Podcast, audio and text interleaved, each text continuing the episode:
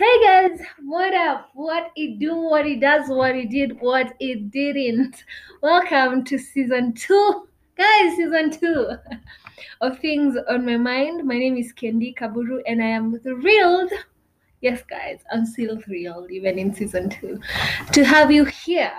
So let me just get right into it. As promised, in season two, we're going to talk a bit um, more about policy and governance.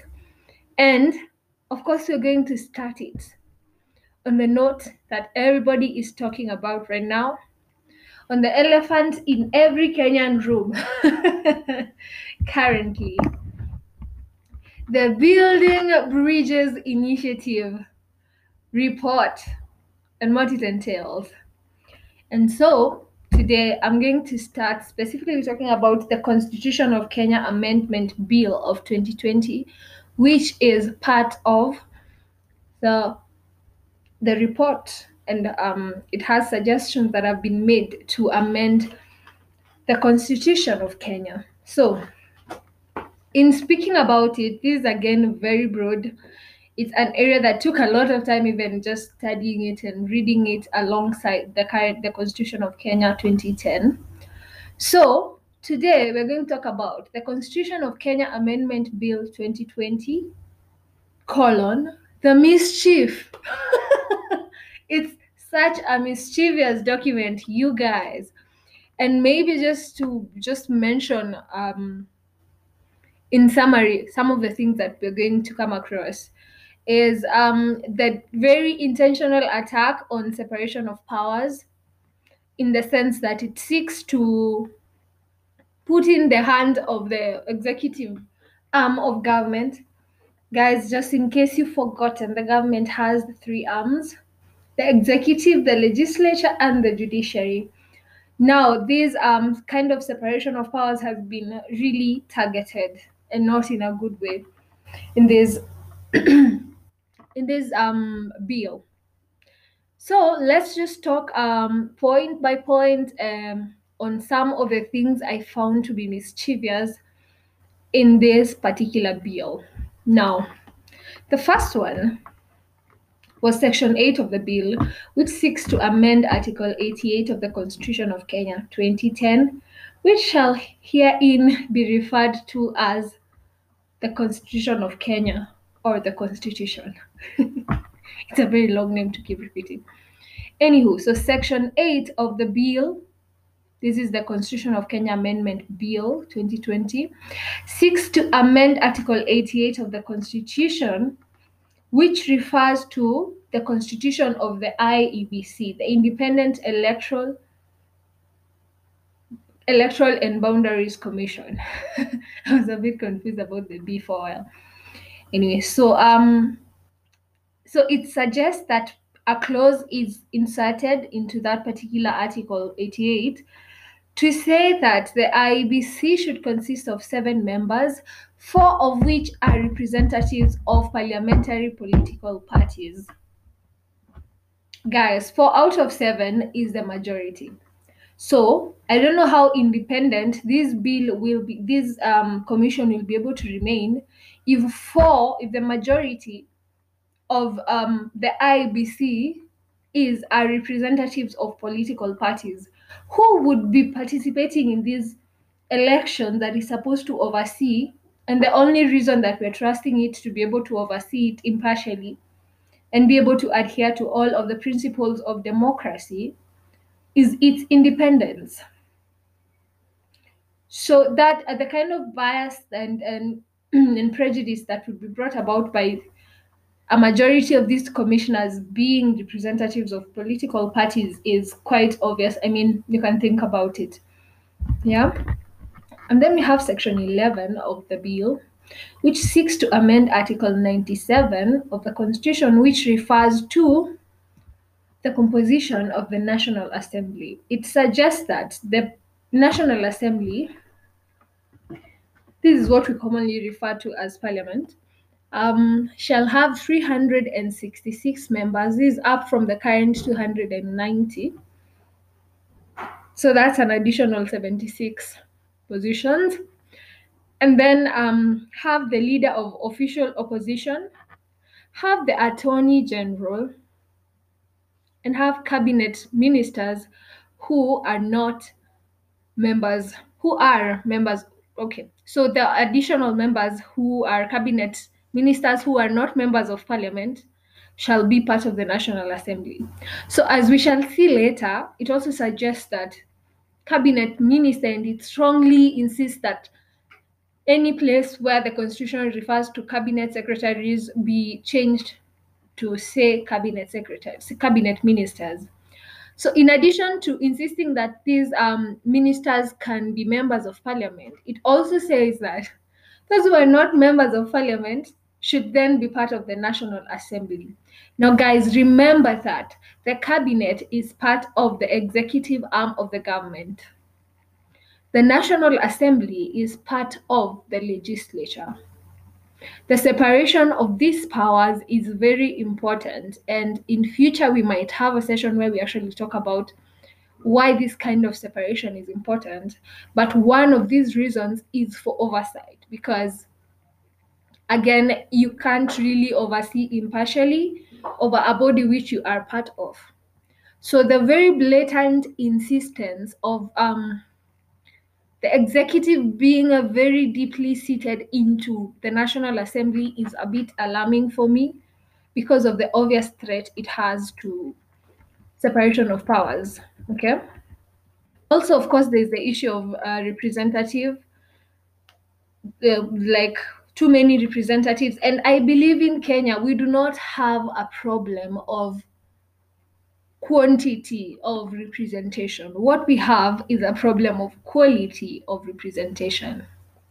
So if the current representatives we have were able to do their duties um, effectively, we honestly wouldn't need even all of them. If even half of them were able to attend these sessions and actually contribute and you know do what they were elected to do we wouldn't need even half of half of the 290 that is there already. So for me it's not a problem of quality of representation it's not a problem of quantity of representation it's a problem of quality of representation.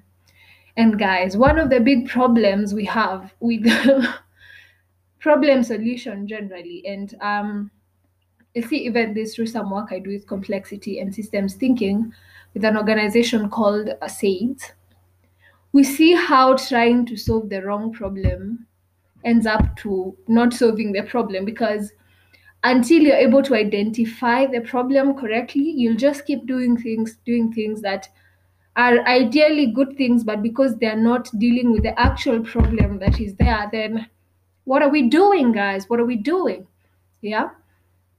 And then the other issue was the removal, the other mischief about this particular amendment was the removal of woman representative seats. What does this do to the two third gender rule? What does this do to inclusion, which is an important principle of democracy? Are we assuming that as a community, as a society in Kenya, we are uh, we have a democracy that is so mature that we are able to have all of these leaders who represent every group um you know we um adequately to elect them to go to the polls and elect them by virtue of just saying you know if you have merit you'll be elected. I don't think we are there as a community. So removing doing away with affirmative action at this stage is not a good move Again, inclusion of the Attorney General and the Cabinet Ministers into National Assembly. I have mentioned that that is a threat to nation to separation of powers, and it's not a good thing. Is what I'm saying. It's not a good thing. Now, if you ask me, the leader of opposition should be someone who was elected into office in one way or another, but that's an issue of another day. So the fact that we're saying they should be part of the National Assembly, um, makes little to no sense. Okay. Then now, um, number three, we have section 12 of the bill, which seeks to amend Article 98 of the Constitution, which again refers to composition of Senate.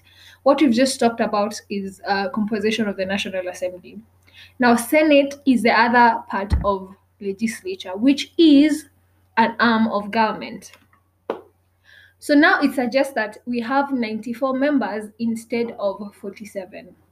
It also suggests that um, all of these appointment um, appointment positions to be removed, where we were um, nominating women, nominating youth representatives, nominating uh, representatives of persons with disability.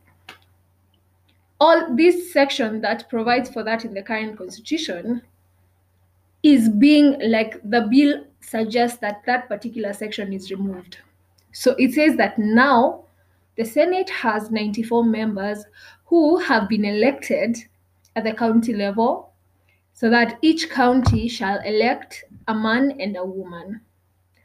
While this, if you think about some of the arguments that are being propagated by some of these um, politicians, and even some who are uh, actually people who represent the fight for equality, and you know, and gender and uh, the the application of gender, the two-third gender rule, you'll hear it's a bit cora because we're saying that now we'll actually have 40 as in the same number of men and women, so it will be 50%. What happens to representatives of youth? What happens to representative of persons with disabilities? Again, are we assuming that our society and democracy has grown enough to ensure that the electoral process will ensure adequate representation? Again, I will state it again that in my opinion, I do not think that we are ready to let go of the affirmative action. It's too soon, guys. It's too soon.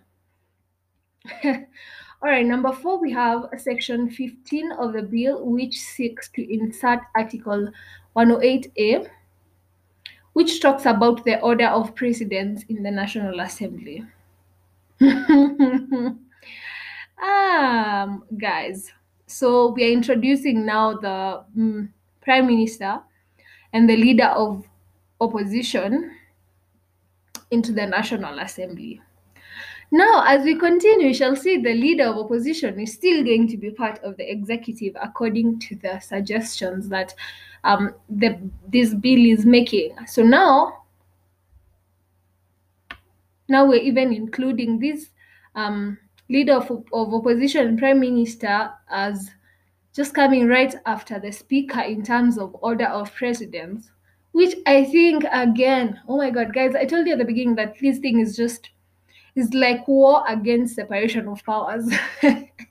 These people are waging war against separation of powers, and you can see it continuously. Like even times that I may not highlight it, when you listen to it, you'll be able to see that um, there's a problem there. And then um, number five, we have section 18, which seeks to amend Article 130 of the executive to include the prime minister and the deputy prime minister. Now, the mischief here is are these positions really necessary? Again, in Kenya, do we have a problem of quantity of representation or quality of representation? In my opinion, we do not need more representatives. We need the representatives who are there to do their job and do it well. I mean, come on, guys this really upsets me because it's a very and you know like it will be over politicized and appeal to people's emotions and you guys will think that eh CG, everyone needs to be represented. We do not have a bad a bad uh, like our our our democratic and representative structure as is right now is not um an issue of this particular group of people is not represented. It's that the people who are supposed to represent them are not doing their job well um yeah.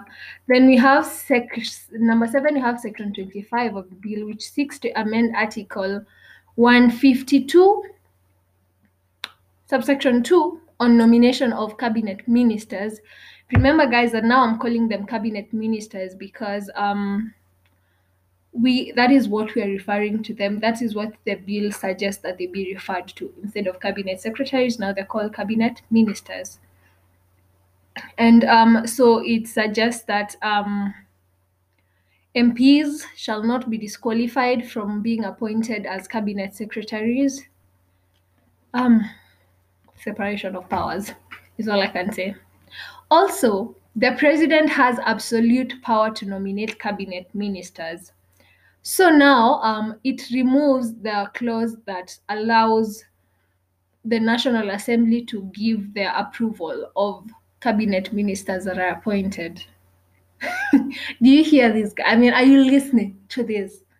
So now the president has absolute power to nominate whoever he wants, he or she wants, to to nominate as cabinet ministers, who then shall go into parliament. Yeah, so already parliament has been weakened in the sense that it doesn't have a say on the cabinet cabinet ministers to be appointed. And then now these cabinet ministers shall be part of parliament.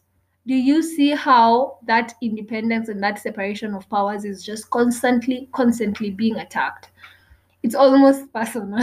I was reading this document, like feeling attacked because separation of powers is such such an important part of democracy you guys. We cannot have democracy and have it fit to be described as democracy if there is no separation of powers. But what are we seeing?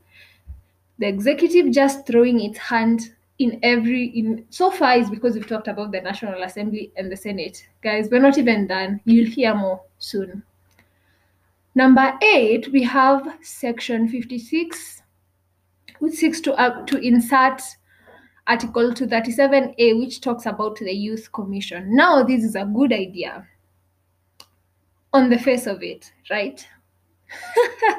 this was the catch. And I remember even in my notes, I wrote laughing out loud at the end of it because what is this? That the whole commission shall have seven members, at least seven at least seven of whom shall be youth. Now, um, do you see the loophole here?